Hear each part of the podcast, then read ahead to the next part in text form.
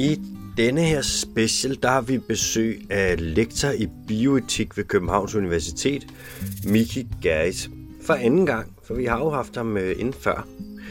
Vi starter med at snakke om religion og kommer vidt omkring, og så øh, spørger jeg Miki, om det egentlig er ham, der vil afvikle dansk landbrug, for jeg har luret lidt på, om det kunne være ham, der var ham, som der bliver snakket så meget om, som jo er, der er jo åbenbart nogen, der vil afvikle dansk landbrug. Det bliver i hvert fald sagt. Så snakker vi lidt om dyrevelfærd, eller manglen på samme i de danske stalle, og så slutter vi af. Velkommen til den dyriske Teams podcast special, denne gang med besøg af Miki Geis. Miki, velkommen til. Tak skal du have. Eller velkommen tilbage. Ja, det er rigtigt. Det er sådan en revisit, det her. Det er det faktisk. Det føles som om, det, altså det føles som om det er et par år siden, at du var inde sidst, fordi at det er det. Ja, og jeg bemærkede det også, da jeg skulle ned, at jeg var nødt til at, at bruge telefonens kort for at finde vej, så det kan ikke have været sådan helt fornyet. Så elendig er jeg alligevel ikke, så jeg ikke kan huske. Bruger du din telefon til at finde vej nu? Ja, men det, jeg bruger, jeg, jeg har altid været dårlig til at finde vej, og inden vi fik de her apparater, hmm. der var det helt håbløst. Altså, det, ja. Så det, det, for mig har det været en stor hjælp. Jeg betragter mig selv som, altså ligesom folk, der er ordblinde, og al respekt for det, det er jo, det er jo ikke sjovt, men jeg ser mig selv som stedblind. Jamen, det er jeg også. Så, Jeg kan fare vild over alt. ja, og der er det der en meget stor hjælp. Jeg har engang faret vild. Jeg var også fuld, ikke? men jeg har engang faret vild i en toværelseslejlighed, som jeg boede i. Det er meget imponerende. Jeg vil sige, jeg, jeg har ædru ikke kunne finde vej fra mit arbejde til mit hjem, og der har jeg alligevel været i 20 år snart. Er det sådan en ting, der sker tit, så Nej, du telefonen hver dag? hvis jeg går sådan og bliver lidt distraheret, så kan jeg godt pludselig stå et sted og tænke, "Men det er da ikke her, jeg bor. det hedder altså indbrud. ja, gud. Jamen, det plejer at være uden for, uden for Okay, gadedøren. godt nok. Jeg prøvede engang at skulle øh, hjem til en af mine kammerater, og så øh, kommer jeg forbi der, og så bliver jeg bosset ind, og så går jeg op ad opgangen, og så går jeg ind i lejligheden, og så går jeg ind, og så tager jeg lidt glas vand ud i køkkenet, og så er der ikke nogen, så jeg tænker sådan, ah, det kan være, at de er på lokum eller noget. Sætter mig ind i øh, stuen, og så sidder jeg derinde og kan høre sådan, der er nogen, der pusler, og der foregår noget i et rum ved siden af. Jeg er sådan, kan jeg vide, hvad fanden om, hvad han laver nu? Og så kigger jeg rundt, og så er jeg sådan, den her lejlighed ser faktisk ikke bekendt ud. ja, det er ikke godt skynder mig, rejser mig op stille og roligt, lister ud, sætter lige det der glas vand ud i køkkenet og kan sige sådan, hvordan kunne jeg overhovedet se, jeg har jo aldrig været her før. Skynder mig, kommer op, går i etage længere om, og han står sådan, dude, hvor blev du af? sådan, Nå, men jeg har lige lavet indbrud. Ja. Ej, det er ikke godt. Det er ikke Nej, godt. nej, det vil jeg ikke Og anbefale. der er en eller anden, der har rejst sig fra, hvad der nu foregik i det rum, og gået ud i køkkenet, og har ja. lige siden spekuleret over, hvor kom det glas vand fra, er den i lejlighed Der, hjemsøgt. der er et menneske, der er blevet ødelagt. Ja. De er sikkert flyttet nu. det her, de, Det men, de er, men historien kører i lokalområdet, så Ja, og de kan ikke sælge lejligheden. Nej, fucking undskyld. Hvis I lytter med, undskyld. øhm, Miki, du er lektor i bioetik ved Københavns Universitet. Ja. Kan du ikke lynhurtigt lige fortælle, hvad det betyder? Jo, øh, jeg er uddannet teolog oprindeligt, så mm. vi plejer at blive præster. Men der tror jeg, at kirken synes, det var meget rart at have mig lidt på afstand. Så jeg er inde på universitetet, og der flyttede jeg så øh, for mange år siden fra det teologiske fakultet over på det naturvidenskabelige fakultet, hvor jeg arbejder i dag, Mm. og hvor jeg forsker i etiske problemstillinger vedrørende menneskets forhold til natur, bredt forstået. Og det kan så være alt fra fra produktionen af landbrugsdyr til klimaforandringer, til forsøgsdyr, til fødevareetik og den slags. Og det er jo altså virkelig, virkelig bredt, hvad du dækker over efterhånden. Og der er jo ikke særlig mange, der står i din position. Så vidt jeg ved, der er ikke særlig mange lektorer i bioetik, er der det? Nej, jeg tror faktisk, jeg er den eneste, der har lige præcis den tit. så, og, det, og det er jo også noget med, hvor stor interesse har samfundet i det felt. Der er måske nogen, der synes, det er nok mere nyttigt. Vi har nogen, der udvikler nanoteknologi. Øh, men samtidig er det, jo, det er jo fantastisk for mig at få lov til at beskæftige mig med alle de her problemstillinger. Man kan sige, der er selvfølgelig faren for, at, at man kan sige, at jeg arbejder på et universitet. Og, Ja. og det er jo specialister. Ja. Så der er jo mennesker, der ved sindssygt meget mm. om meget, meget lidt. Mm-hmm. Og jeg er lidt i den modsatte situation. Jeg risikerer at vide rigtig, rigtig lidt om helt vildt meget. ja, fedt. ikke? Og, og der er min, mit held er, at den, den ene del af den viden, jeg har, den er sådan, vi kan kalde den filosofisk og til dels teologisk baseret, Mm. etisk. Øh, så det er jo noget om at vide noget om, hvad har nogle filosofer sagt engang. Og, og det har jeg jo studeret nu i snart 30 år, og, og det kan jeg ligesom bruge nogenlunde det samme inden for de forskellige felter så. Mm-hmm. Men det kræver selvfølgelig, at jeg så prøver at sætte mig i hvert fald lidt ind i, hvad foregår der i husdyrproduktionen. Hvad sker der, når man bruger forsøgsdyr? Hvad er klimaforandringer? Men så er jeg jo så heldig at arbejde et sted, hvor der faktisk er nogen, der ved helt vildt meget om det, og derfor arbejder jeg også meget tværfagligt forstået på den måde. Meget af det, jeg laver, laver jeg sammen med folk, der så er eksperter i det felt, som jeg så kigger med de etiske briller på. Mm-hmm. Det er jo også, altså etik er vel også lidt mere kompliceret end som så. Der er der flere hvis, nogen, hvis man for eksempel diskuterer noget med etik, og der er nogen, der siger nytteetik, så allerede der, der er sådan, nu bliver der sat et ord foran et ord, som jeg er lidt usikker på, hvad betyder. Og ja. allerede her, der kan jeg mærke, nu begynder jeg at blive forvirret, og så er ja. der nogen, der kommer og så siger, de kant. Så jeg sådan, jamen det har jeg. Ja, så, nej, nej. lige præcis. Ja. Nej, det er en mand, og ja. nu skal du bare høre. Og nej, sådan er det jo, men det man kan sige, at, at etik handler i bund og grund om, at øh, vi, vi kan en masse ting, og naturvidenskaben er jo med til at afdække virkeligheden, forstået på den måde, at den prøver at vise os, hvad kan vi gøre. Ja. Etikken stiller et andet spørgsmål, den stiller spørgsmålet, hvad bør vi gøre? Mm-hmm. Fordi der kunne jo være noget af det, vi kan gøre, som vi ikke burde gøre. Mm. Og det, find, det har mennesker altid tænkt over. Man kan også sige, at Sokrates, gammel græsfilosof, mange har hørt om, han, han har efter sigende engang udtalt, at øh, etik handler om, hvordan skal man leve sit liv med andre mennesker. Og i dag er spørgsmålet blevet større, fordi for Sokrates så var klimaforandringer og biodiversitetskrise ikke en realitet, men det er det for os i dag. Så i dag kan man sige, at spørgsmålet er, hvordan skal vi leve vores liv med andre mennesker, hinanden og naturen.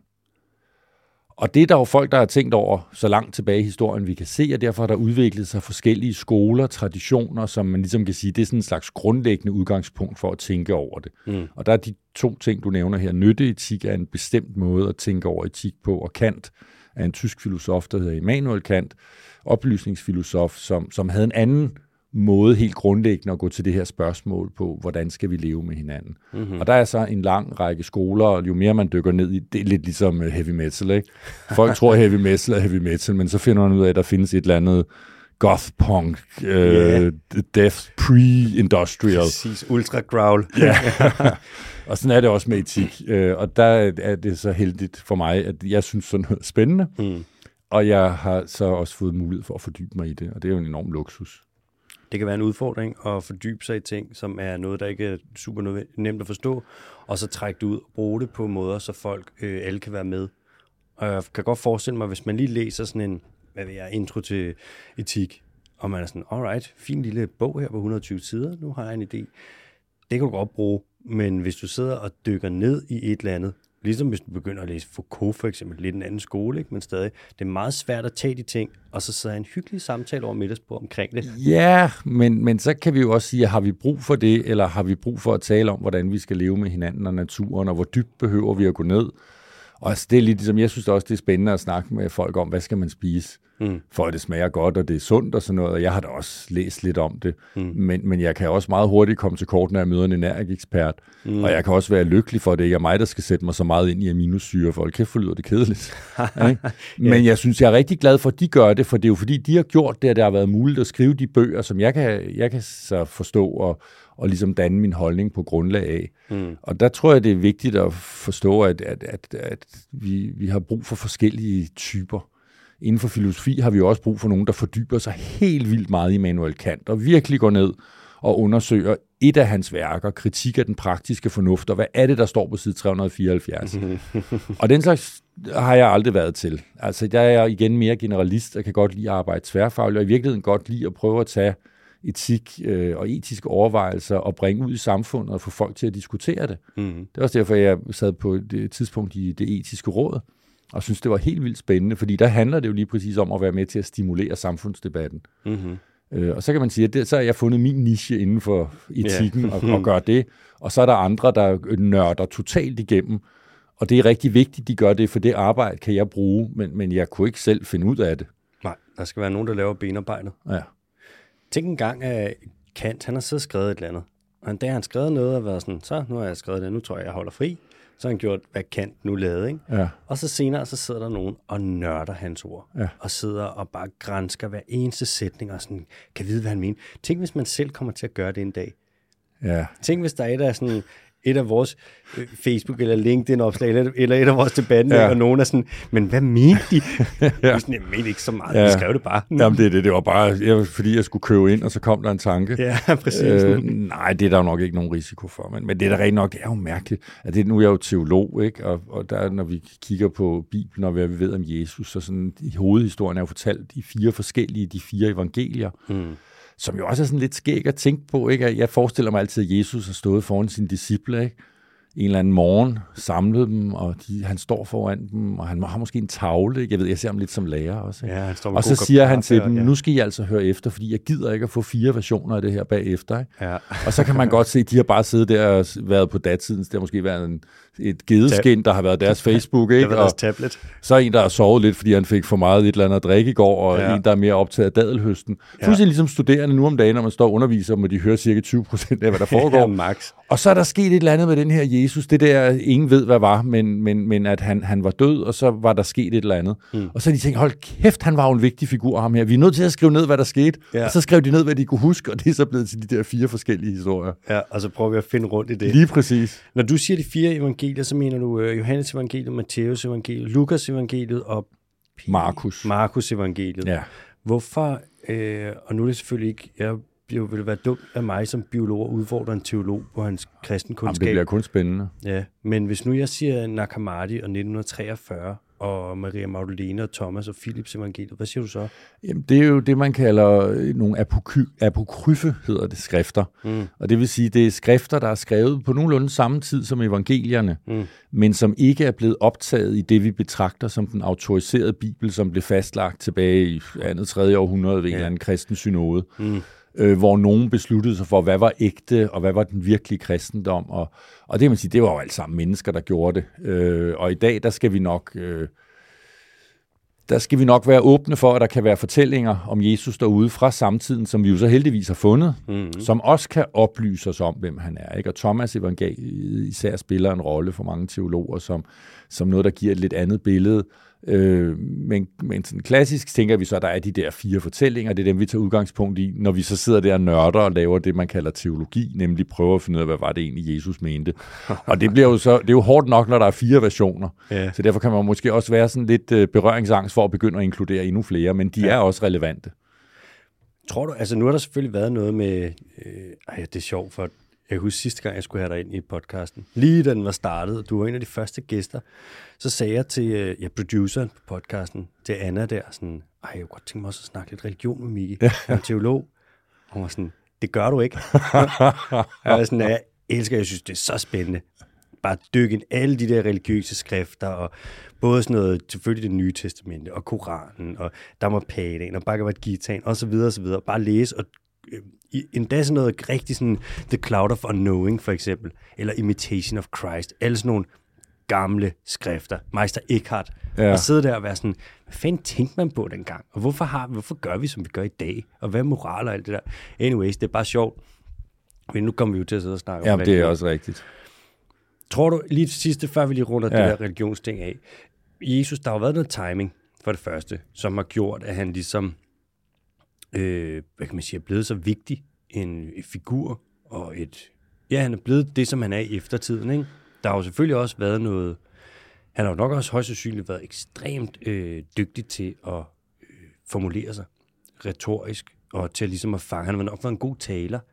Men der har også været et eller andet, der har gjort, at der ikke der er meget, meget få, der ligesom har indtaget samme position som ham. Man kan sige, der er Mohammed, og så er der Moses, og så har der selvfølgelig været øh, Buddha, eller en af de første Buddhaer osv., men der er meget, meget få, der ligesom har indtaget den der rolle. Hvad tror du, det er, det der element? Oh, men, men der blev hurtigt udviklet efter hans død en øh, rigtig dygtig PR-maskine, som vi kalder kirken, som, øh, mm. som så blev samlet op af dem, der havde den økonomiske, værtslige magt, ja. og som så en fordel i at, at rulle det her budskab ud, fordi det kunne fortolkes på en måde, så det understøttede deres magt, der i virkeligheden gav dem mere. Så, så, så, så der er jo en masse, hvad skal vi sige, sådan et øh, økonomihistorie i kristendommens udbredelse også. Og, og noget af det er ekstremt skamfuldt øh, at se tilbage på, og det kan sådan set også være i dag. Mm. Men, men jeg tror, jeg tror også, fortællingen griber os som, som mennesker, fordi at vi som mennesker, uanset hvad køn og race og religion og hvem vi nu er, rige eller fattige. Et eller andet sted har vi også nogle fælles spørgsmål, vi bøvler om. Mm. Og det er sådan noget med, hvor er vi? Hvordan kom vi her? Hvorfor er vi her, og hvor skal vi hen? Og, og der er det, jeg kan læse ud af evangelierne. Det er en figur, der, der bliver født ind i den tilværelse, som rejser de spørgsmål, og som utvivlsomt har mødt dem i sig selv og i sin samtid hos andre en række svar, og som så har sat sig for at sige, jamen, der, der er en idé om, at Gud er kærlighed. Det kommer jeg til at holde ham fast på. Jeg kommer til at leve mit liv, som om det passer, at vi er skabt af kærlighed, i kærlighed til at være her. Og det vil jeg så fortælle folk, hvad det betyder.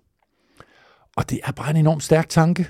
Ikke? Det gik heller ikke særlig godt, sådan set udefra, hvis vi sådan skulle bedømme ham på Forbes kriterier for succesfulde mennesker. Ej, det så at blive hamret op på et kors midt i 30'erne ludfattigt, det er jo ikke øh, noget, der får en på en liste. Men det er fascinerende, at det kan gribe så mange, at der var faktisk en, der gjorde det. Der var faktisk en, der sagde, at livet er kærlighed. Og hvordan ser livet ud, hvis vi tør stole på det? Ikke? Og så kan man så lave teologi på det og stridte Gud imod, eller hvad. Øh, men, men der er det jo mange, der så opfatter det, at Jesus grav var tom på tredje dagen, som at Gud, Gud, hvad enten han ville eller ej, var nødt til at give Jesus ret. Mm. For Jesus havde faktisk insisteret så hårdt. Ikke? Ja. Øhm, ja, men det, nu skal det ikke blive det Theology podcast, men, men jeg synes, det er en, en afsindig fascinerende historie og, og inspiration øh, i, i, man kan tage med, ikke? og som for nogen fylder mere end for andre, men som helt klart udgør en del af baggrunden for min måde at, at kunne holde ud og stå op om morgenen på. Jeg synes også, det er fedt det med at tage det redskab, som er lignelser, og så det må du gerne bruge som et svar på et spørgsmål. Og det kan man sige, det er ikke rigtigt et politikersvar. Det er heller ikke rigtigt sådan et konkret svar, men det er et svar, det kan være tilstrækkeligt, selvom man virkelig svarer sådan lidt på noget andet, og så er folk sådan, ej, men jeg tror, jeg fanger budskabet her. Og det er sådan lidt svævende. Hvis man er dårlig til det, så er det virkelig kikset. Men hvis man mestrer det der, der tror jeg, det kan være et meget powerful ja. retorisk move, og lige komme med en lignelse. Jo, og også fordi, at den gode lignelse, altså den dårlige lignelse, som er retorisk god, den manipulerer dig bare til at give taleren ret. Mm. Men den gode lignelse er jo den, der åbner op for, at du finder svaret i dig selv. Og det er jo en meget sokratisk, det taler man om inden for filosofien, den sokratiske metode, eller den majeutiske metode, det betyder jordmormetoden. Ikke? Mm. For der var Sokrates tankegang, at, at folk havde egentlig allerede svaret. Ja. Så når de kommer og spurgte ham, ah, men hvad, med, hvad er meningen med livet og sådan noget, ikke? så gjorde han det meget ved at stille modspørgsmål. Fordi hans tanke var, jamen de ved det jo godt, de har bare ikke fået formuleret det ind i deres hoveder. Og der mm. synes jeg, at lignelsen er en måde at i hvert fald, når jeg bliver, i stedet for at få et klart svar, bliver stillet over for en lignelse, så bliver jeg først irriteret, fordi jeg vil egentlig gerne videre, så kunne du ikke bare svare. men, men at når jeg så faktisk tager mig tiden til det, så er det en måde, hvor jeg finder et svar, jeg bedre kan bruge, end hvis jeg bare havde fået. Ikke? At det er lidt ligesom, øhm, det er ligesom at... matematik. Ja. At, at der havde i hvert fald, det jeg gik i skole, det blev også mange år siden, men der havde vi noget, der hed færdighedsregning, og noget, der hed problemregning. Ikke? Mm. Og hvis jeg spørger dig om noget, der er vigtigt for mig, hvorfor er det egentlig, det er så svært at elske det samme menneske i mange år? Og du så bare siger, Nå, nu skal du høre, det er en eller anden psykolog skrevet om, og sådan og sådan og sådan, ikke? Mm. Ja, så har jeg fået et svar, men vedrører det mig. Men nu spørger jeg dig jo en grund, og det er jo måske fordi, at jeg har været i et forhold i mange år, og jeg er begyndt at synes, det er svært, det forhold. Og hvis du så svarer mig på en måde, der får mig til at bedre forstå, hvorfor jeg synes, det er svært, så får jeg pludselig også nogle muligheder for at gøre noget. Mm-hmm og måske få det til at være mindre svært, fordi jeg har fået øje på nogle muligheder for, at, at jeg og, og min partner måske sammen kan udvikle os i de nye vilkår, som det nu udgør for, for det er bare forskelligt at have været et forhold i to år og i, i, i 16 år, for nu at tage et helt hypotetisk eksempel. Ja. Hvor kom det eksempel derfra? Ja, det ved jeg så med. Det er sjovt, jeg kan ikke lade være med at tænke, det du siger der, det er lidt som om, at, øh, så, at det gode svar, der går, det planter lige nogle sennepsfrø. Ja, ikke? og så må vi se, hvad der vokser op. Og det er jo også, også fordi, hvis man for eksempel spørger, hvad er meningen med livet, så må jeg bare sige, at det, der er one size doesn't fit all her. Ikke? Nej. Og der er det måske bedre at få plantet nogle sindhedsfrø, der gør, at du får en, et bestemt perspektiv, eller måske en bestemt måde at stille spørgsmålet på, men at spørge, svaret er også afhængig af, hvem du er. Mm-hmm. Så der kan jeg ikke give dig det der det objektive klare svar, om 2 plus 2 er 4, meningen med livet er 42. Øh, der er jeg nødt til at få et, et, et, spørgs, et svar tilbage, der åbner op for, at jeg kan formulere svaret.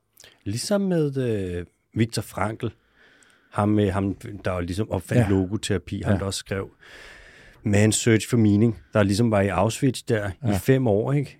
rimelig meget det mest nederen, man overhovedet kan opleve. Altså, han er en af de mest fantastiske psykologer at læse. Det er, hvis, hvis man synes, tilværelsen er, er mørk og håbløs, både det kan være individuelle årsager, det kan også være, fordi man bare kigger ud af vinduet og ser, hvordan verden ser ud, så vil jeg sige, så er Viktor Frankl et godt sted at læse, fordi han er, han er også en af dem, der står bag det, man i dag kalder øh, eksistenspsykologien. Og, og, og hvor den svar, hvis jeg kommer op til sådan en terapeut og siger, jeg har ondt i sjælen, jeg synes ikke, livet giver nogen mening, og kan du ikke hjælpe mig? Mm. Ja, så vil nogen jo så sige, nu skal du se, her er meningen. Ikke? Her der får du svar, det er der heller ikke.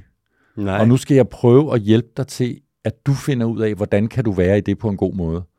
Og det har jeg altid synes var sådan en fascinerende tilgang til at være menneske.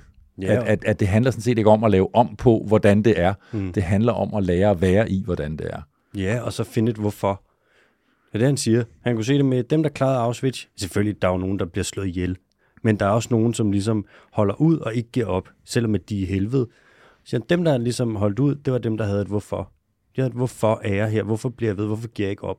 Jamen, hvis du har et hvorfor, så det er så den mening, du har med dit liv. Så er det jo ligesom, du siger ikke, det er ikke fordi, at der bare er én mening med livet, og det er den samme for alle. Det vil jo simpelthen være for nemt. Jeg tror også, der ligger noget implicit meget arrogant i at tro, at hvis der var en mening med livet, så ville vi kunne forstå den. Vi er jo et lille dumt dyr på en lille planet, i en lille galakse, i et meget ja. stort univers, ja. ikke? At vi skulle kunne forstå det, der er jo, det er jo altså at sætte den på spidsen med den menneskelige arrogance, at sådan, vi vil godt kunne forstå det. Gud kan vi det røv, men nej. Og, og, men spørgsmålet er så, har vi behov for det, for at være her på en god måde?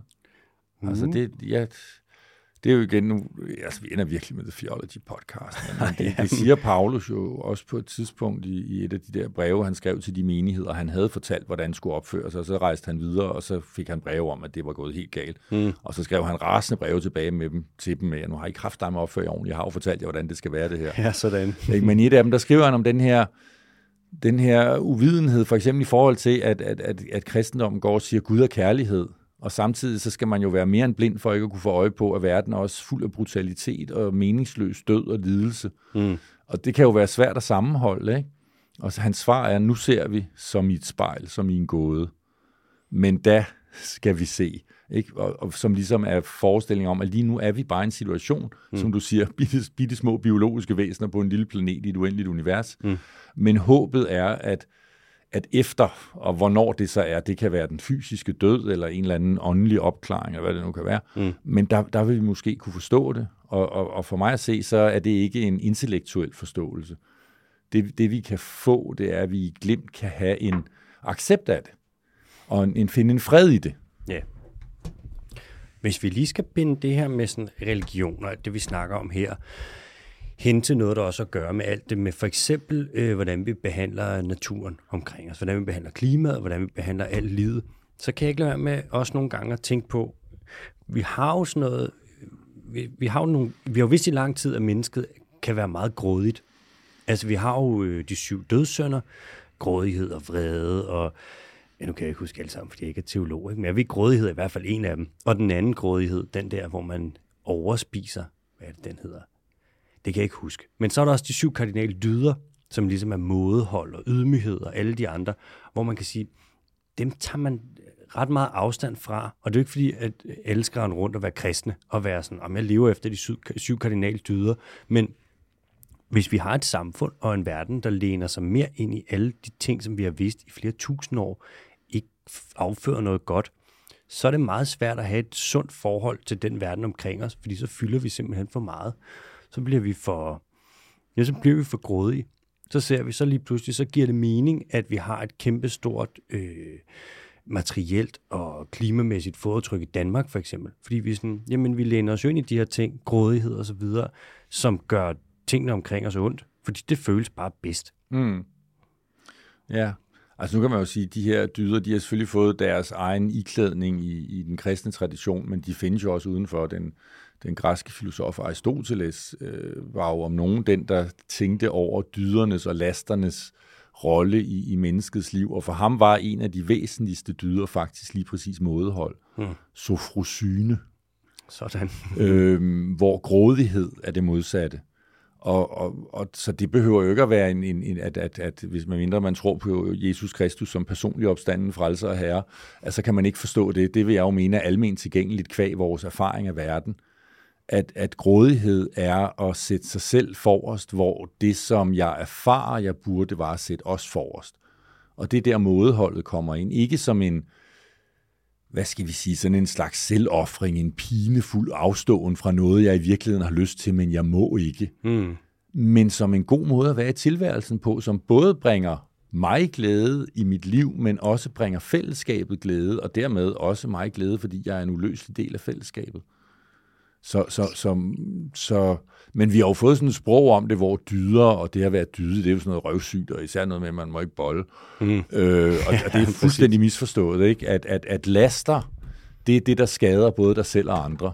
Ja. Og dyder er det, der fremmer både dit eget liv og andres liv.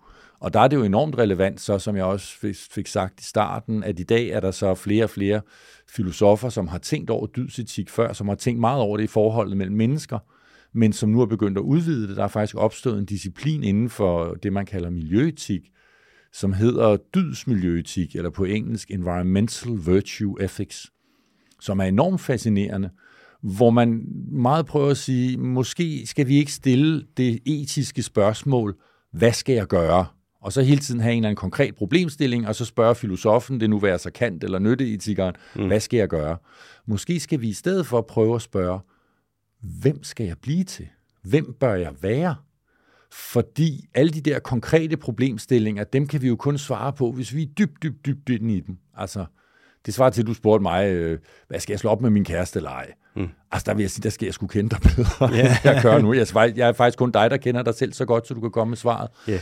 Så i stedet for, så skulle vi måske prøve at tale om, hvem, hvem bør vi være som mennesker? Fordi vi kan både være grådige, Mm. Men vi kan også være modholdende, og hvad er det for en slags menneske, vi skal fremme i vores kultur? Og der må man bare sige, der har vi over en bred kamp, i særdeleshed siden 18. verdenskrig, der har vi fremmet det grådige, behagsyge, komfortable menneske. Det er det, det, er det menneske, der hele tiden bliver, bliver løftet op og bliver lagt frem for os som den nemme mulighed. Det er den, alle reklamerne ligesom taler til. Så det bliver også de idealer, vi stræber efter. Men tænk en gang, hvis vi fra barnet blev født, til vi gik i graven, havde det ideal, at det her skulle blive et menneske, der levede med ydmyghed og respekt og mådehold over for andre mennesker, og den biosfære, det var en del af. Det kunne da være fantastisk fedt. Jamen, ja? det er sjovere at lukke øjnene og trykke på speederen, ikke? Nej, det er det faktisk ikke. Det er faktisk lige præcis derfor, vi lever i så utålig en kultur, undskyld mig, hvor det larmer af helvede til hele tiden. Det er derfor, vi skal have gule bjælker og Champions League, og der er sket noget, fordi vi står med en enorm følelse af tomhed over, at det her, at det hele handler, var det meningen med det hele, var det vildt med dans? Og så prøver vi at komme ud af den tomhed ved at forbruge og ved at larme. Men ved at gå ned ad den anden vej, så kan vi faktisk finde ro i det. Så behøver vi ikke at larme. Så er vild med dans pludselig. Det er sikkert meget hyggeligt, men det er ikke vigtigt. Det er Champions League, det kan være meget hyggeligt, men det er ikke vigtigt. Ikke? Fordi der er faktisk noget vigtigt, at vi er optaget af, og det er at prøve at være til på en måde, så vi bidrager så godt som muligt til det fællesskab, vi er en del af, og derigennem oplever vi livsglæde. Og det er faktisk en mulighed, der ligger lige foran snotten på hver eneste en af os hver eneste dag. Men det bliver selvfølgelig nemmere, hvis det er det, som samtidig bliver fremmet af samfundet, og det ikke er sådan noget, man nærmest sådan skal være modstandsperson i en krigssituation for at komme hen til, fordi alt andet i samfundet peger en anden vej. Altså prøv ikke at have bil i det her samfund. Det er jo helt grotesk, ja. som man modarbejder folk, der ikke ønsker at køre i bil. Prøv at, at leve uden at indtage animalske produkter og opleve, hvordan man nærmest bevidst modarbejder det fra samfundets side. Ja. Ikke? Og der kan vi jo gøre tingene meget nemmere for hinanden ved at gøre den det, der Aristoteles ville kalde øh, den gyldne øh, middelvej, dydens vej, mm. til den, der også er nem at gå på, i stedet for, at, at det både er, at, at, hvor man skal tænke over, hvem man bør være, men så skal man satme også slås for at få lov til at være det. Så kunne vi da godt fra samfundets side gøre det lidt nemmere at gå ned ad den vej og skabe være med til at skabe nogle mennesker, der er ydmyge, respektfulde, modholdende. Fordi det er jo ikke, fordi samfundet ikke skaber mennesker i dag, og jeg vil til at jernvaske dem. Nu skaber vi bare nogle andre mennesker. Mm. Og det er basalt set nogle små, grådige, bekvemme, syge sataner. Man kan også sige, der, jeg tror, at de spørgsmål, som jeg har fået, vi har fået flest gange her i podcasten, det er, hvad kan man selv gøre? Nu snakker vi om, hvordan at der er nogle problemer. Vi har en økologisk øh, boligkrise. Ikke? Hvordan kan man, hvad kan man selv gøre? Og hver gang man, jeg kommer med de klassiske svar selvfølgelig. Altså, jamen, tænk på, hvad du forbruger, hvad du indtager, hvordan du ligesom, hvad for et aftryk du har på klima, miljø og så videre. Og så kommer folk typisk med den, og det forstår jeg godt, jeg har selv den samme, hvor de siger, jamen det er jo faktisk enormt dyrt, hvis jeg for eksempel skal tage toget til Paris. Og det er, eller bare, det er enormt besværligt. Hvis vi skulle tage toget til Aalborg nu, men jeg vil give, jeg vil ved 1000 kroner på, at det er forsinket. Det kan ikke blive, altså deres er. Altså det er billigere op til jul, der koster, der er det billigere at købe flæskest, en flæskesteg, der er at købe en agurk. Altså det er, vi er på mange måder, så er vi sat i en position, hvor det er blevet ekstremt svært at opføre sig ordentligt. Og det er jo nok også, fordi der er nogen, der tjener penge på, at man så gør noget andet. Ja. Og så kan folk ikke så godt lide, hvis man skal forandre ting, fordi det er lidt irriterende. Og så er det nemmere bare at Nej, fortsætte. så er det jo pludselig nogle andre, der vil tjene pengene. Ikke? Og, og det er jo der, hvor, hvis vi nu skal blive meget konkrete, det der med, med dansk landbrug, og skal det omstilles, øh, afvikles eller udvikles, ikke? Ja. hvor man kan sige, at, at fra landbrugets synspunkt, så er landbruget dem, der skal sælge flæsk. Ja. Og det tjener de penge på. Og derfor er enhver politik, der vil ændre, at vi skal sælge flæsk, det er en afvikling. Mm. Fordi så er der nogle andre, der tjener pengene, hvis det ikke er det, man kan sælge mere, hvor man så kan sige, nej, det er jo lige præcis derfor, I skal udvikle jer til at sælge os noget andet end flæsk. Fordi vi har tænkt over det, vi har undersøgt det, vi har brugt en helvedes masse forskningsmidler på det, og vi har fundet ud af, at det er faktisk en rigtig dårlig idé, det der med flæsk i de mængder. Både af hensyn til folkesundheden, fordi vi har en fedmeepidemi, og øh, sygehus og sundhedsbudgetterne er overbelastet. Det er rigtig dårligt i forhold til dyrevelfærd og dyreetik. Og ved I hvad, det går faktisk også helt vildt hårdt ud over miljø og, og natur, biodiversitet, klima, forurening, øh, øh, nabogener osv. Så, så alt i alt er vi kommet frem til, efter at have overvejet det nøje, det, I har gang i, det er ikke noget, der tjener fællesskabets interesser, så vi synes, I skulle lave noget andet. Men det er jo ikke, fordi vi har tænkt os at, at altså, øh, komme jer i, i en eller anden, øh, altså aflive jer bagefter. Vi synes bare, I skal lave noget andet, men vi vil rigtig gerne købe mad af jer, fordi vi skal faktisk stadigvæk spise. Man kan også sige, altså, hvad er den, den gennemsnitlige dansker, hvis man tager alle danskere, og du siger, okay, hvor meget giver alle danskere til landbruget i offentlig støtte, så giver vi omkring 1.200 kroner per dansker hvis det bare er delt ud. Ikke? Og man kan sige, landmændene, de danske landmænd, de får 1.900 kroner per hektar, de dyrker. Vi betaler dem for det, de laver. Øh, det er offentlig støtte. Altså man kan sige, det er, nu er det så, det er tæt på, det er faktisk det over halvdelen af overskuddet i dansk landbrug, det er ligesom øh, det, vi betaler til dem. Det vil sige, at hvis ikke vi betaler penge til dem længere, så vil de gå ned og hjem. Nej, så skal du lige huske, at et er den, de penge, vi betaler direkte i støtte til landbruget. Noget andet er de penge, vi betaler for at rydde op efter landbruget. Ja. Så, så vidt jeg kan se, og jeg er absolut ikke økonom, skal jeg skynde mig lidt at sige, men så er, er, er landbruget stort set en nulsumsforretning. Altså vi hører altid om, hvordan det er dansk landbrug, der bærer dansk økonomi. Mm. Men så vidt jeg kan se, så kommer der nogenlunde lige mange penge ind, som der går ud i det system. Og, og ja. der, er det, der er det jo fantastisk, at når det så er os som samfund, der betaler for det, jeg synes, det er vigtigt, at vi har et landbrug, jeg synes, det er vigtigt, at vi har en landbrugskultur, mm. men, men den kan vi jo godt have uden at lave flæsk, den kan vi sådan set lige så godt lave hestebønder og have den samme kultur. Ikke? Og der synes jeg, det er fantastisk, at vi som samfund ikke har mere indflydelse på, hvad der foregår, Altså det svarer til, at der var et, et beskyttet værksted her på Frederiksberg, som kommunen betalte for, at folk kunne komme ned og arbejde, og så lavede de et eller andet, og det jo nogenlunde rundt. Ens problem var, at brugerne på det værksted, de insisterede på, at det, de ville lave, det var håndvåben, og så ville de sælge dem til skolebørn. Yeah. Og der vil vi nok sætte foden ned og sige, nej, ved I hvad, I kan lave sådan nogle stofnet, man kan bære varerne hjem i fra supermarkedet. Yeah. Det er fint. Og så, så er vi jo et glade for, at I er beskæftiget og har det godt, og er med til at fastholde en, en hyggelig kultur på Frederiksberg. Yeah. Men, men det er os, der betaler regningen i sidste ende, så vi vil altså have lov til at bestemme, hvad I skal lave, når det I selv vil lave, det er noget, der skader fællesskabet så meget, som det gør. Ja, og på en eller anden måde, så er det jo, det vil kun være fair, når det er os, der betaler. Det var jo en lignelse, det der, hvis du bemærker. Var det en lignelse, du kom med der? En lille lignelse der. Jeg er ikke sikker på, at den var god, men, men det var faktisk et forsøg på det. Det var, og det er det ikke ment som en fornærmelse, men det er faktisk det er rimelig øh, amerikansk, det der med at bruge lignelser med håndvåben. Det ved jeg ikke, om du ved. Det er sådan en ny ting.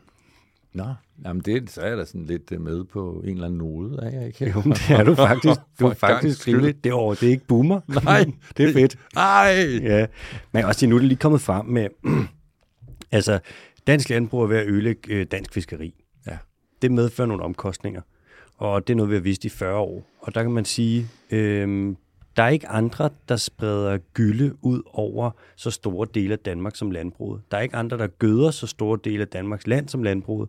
Og at vi overhovedet diskuterer, om det er landbruget, som kvælstoffet kommer fra, det er åndssvagt. Ja. Men det viser, at landbrugslobbyen er ekstremt dygtige til ligesom at forsinke processen. Ikke? Men fiskeriet, det dør. Hvor mange arbejdspladser går der tabt der? Hvor mange penge går der tabt der? Altså, de danske farvand kan være rigtig gode at fiske i, hvis man gør det ordentligt. Altså, hvis man ikke bundtråler det smadrer. Man kan også sige, så har vi hele turismen, der er bygget om omkring vores hav, hvor vi har indtægter for omkring 70 milliarder om året. Det er altså mere, end vi tjener på landbruget. Og der er ikke nogen, der, kommer, der gider komme til et dødt hav. Så vi mister landbruget en forretning, som vi taber på. Vi betaler dem for at tjene en lille smule penge til sig selv, mens vi alle sammen mister penge. Og det er, det er spøjst, at man stadig finder sig i det. Jeg tror, det handler om det narrativ, der er omkring det. Jo, og så skal du også huske på, at fiskeriet har jo også været med til selv at ødelægge en del af, dansk kultur, fordi alle de små fiskerihavn, som jo også er en del af fortællingen om Danmark, at vi er et kystnært samfund, og, og, og fortælling om fiskerne, der går på havet, og der har jo været frygtelige tragedier og, mm. og heroiske... Altså, det, det, er jo en helt del af, det er jo en del af vores kultur. Den er jo også blevet smadret, fordi man har lavet en gennemgribende kapitalisering af fiskeriet, og i dag i virkeligheden har meget små kutter, eller meget få kutter, som til gengæld er meget store, som lige præcis kører bundtrål, mm. som ødelægger det. Så, så hvis du holdt op med at forurene de indre farvande, og hvis du afkapitaliserede fiskeriindustrien, så du ikke havde de her øh, kæmpe store fiskefabrikker, man rent faktisk havde fiskekutter, ja, så, så kunne du faktisk genskabe en del af det, som jo ellers dem, der altid taler for landbrug og fiskeri, de altid snakker om er så vigtigt, mm. nemlig at det her er en del af dansk kultur. Det kunne vi faktisk få igen. Yeah. Det er jo lidt fascinerende at tænke på, og det viser måske også meget godt, at hele den her øh, modstilling, man får i hovedet hele tiden med, at vi skal udvikle, ikke afvikle. Mm. Altså er der noget, der er ved at afvikle dansk landbrug og fiskeri, så er det dansk landbrug og fiskeri selv.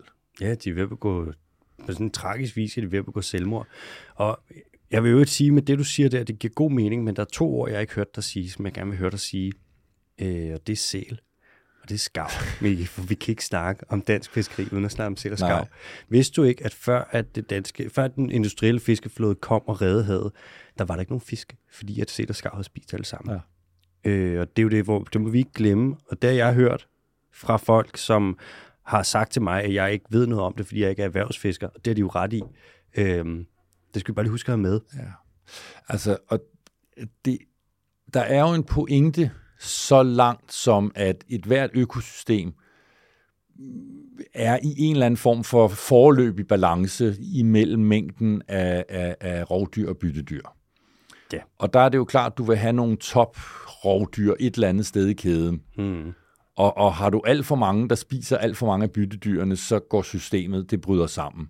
Men, men systemerne var der jo sådan set, før vi kom til. Altså, der var fundet en eller anden balance. Så har vi lavet rigtig, rigtig meget om på naturen. Ja. Og jeg skal ikke kunne sige, hvordan et, øh, hvor mange sæler, der ville kunne være i et upåvirket af mennesker Øresund i forhold til fiskebestanden. Og at der er et eller andet problem måske, fordi at der er nogle rovdyr, som tidligere har taget sælerne, som vi også har fået udryddet. Øhm, men det passer jo i hvert fald ikke, at det, der i dag ødelægger dansk fiskeri, at det er den smule rovdyr, øh, der er tilbage. Og, og skulle det faktisk være sådan, så har jeg det endda også sådan, okay, men hvem kom først?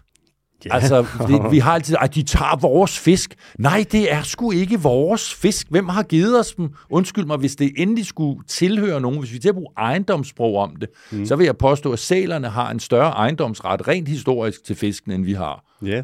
Så, så, så det er i det hele taget en, og det, og det er jo det, der er så skide irriterende, undskyld, man skal ikke bande, men omkring hele den her diskussion, at vi kan ikke sætte os ned og ligesom sige, okay, hvad ved vi egentlig? Og så blive nogenlunde enige om, hvad er den kollektive viden, vi gennem forskning har indsamlet i mange år om, hvordan vi mennesker påvirker natur gennem landbrug og fiskeri. Og så sige, okay, det ved vi, og vi har en idé om, hvordan det ser ud nu, og det er virkelig ikke godt i forhold til, hvad skal vi sige, naturens sundhed. Mm. Hvor vil vi gerne være? Hvad kunne være et samfundsideal? Hvordan vil vi gerne have det var? Og når vi så har fundet ud af det, så kan vi begynde at gå derhen af. Men vi bliver hele tiden stoppet, fordi der er nogen, der kommer og siger, at alt er godt.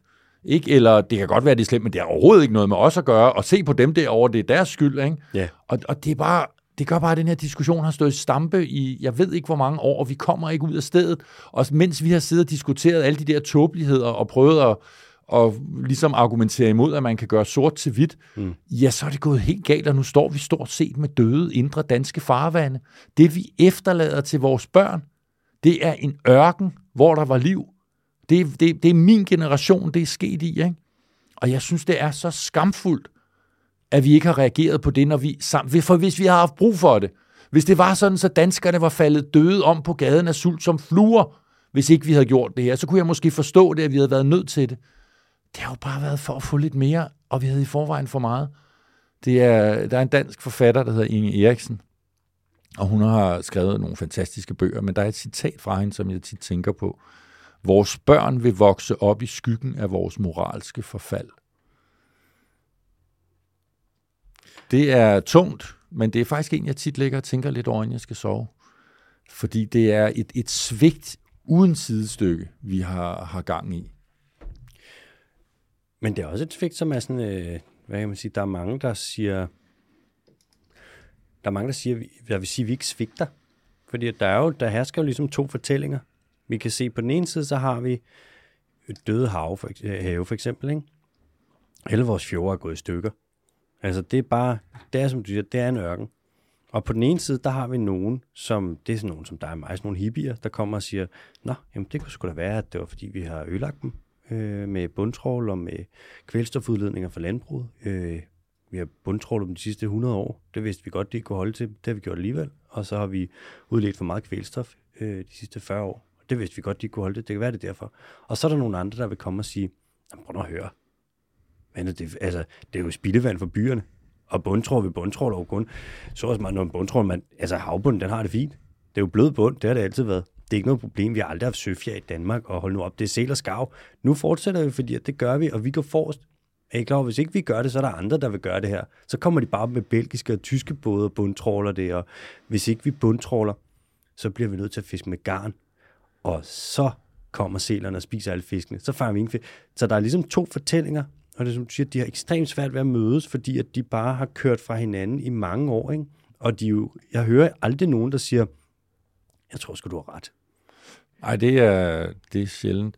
Og, og jeg tror i virkeligheden, det fordi et er uenigheden om, hvad der er sket. Altså, hvad, hvad er situationen, og hvad har ført til den? Altså, hvad er de kausale sammenhænge, årsagerne til det? Mm. Og man kan sige, det er jo meget en vidensbaseret diskussion. Yeah. Altså, det er jo noget, vi kan undersøge med naturvidenskabelige metoder, biologi, økologi, øh, kemi, jordbundsforhold, alle de her ting. Mm. Og og der tænker jeg, der kan det vel ikke være så svært i et oplyst samfund som det danske at blive enige om, okay, hvad er så god videnskab, og hvad er dårlig videnskab? Og dermed danne sådan et nogenlunde billede af, hvad, hvad, hvad tror vi egentlig, vi ved nu? Ja. Og så kan man sige, bagefter kommer diskussionen, hvad skal vi gøre ved det? Og det bliver jo både en diskussion, der handler om, hvad er mulighederne, hvad er teknologisk muligt og realistisk, men også om de værdier, vi har, hvor synes vi, vi skal hen. Mm. Og, og den, den synes jeg jo er en meget spændende diskussion, og det er sådan noget, jeg er uddannet til at hjælpe folk med at forstå, hvad er det for nogle værdier, der er på spil. Mm. Men det, jeg mere og mere opdager, det er, at jeg skal helt tilbage til begyndelsen, og til at og, og prøve at få folk til at se, at vi har faktisk nogle kriterier for, hvad vi ved og ikke ved naturvidenskabeligt. Man kan ikke bare mene hvad som helst. Nej. Altså, der, der er faktisk noget, der er god viden, og noget, der ikke er viden, men bare noget, nogen siger.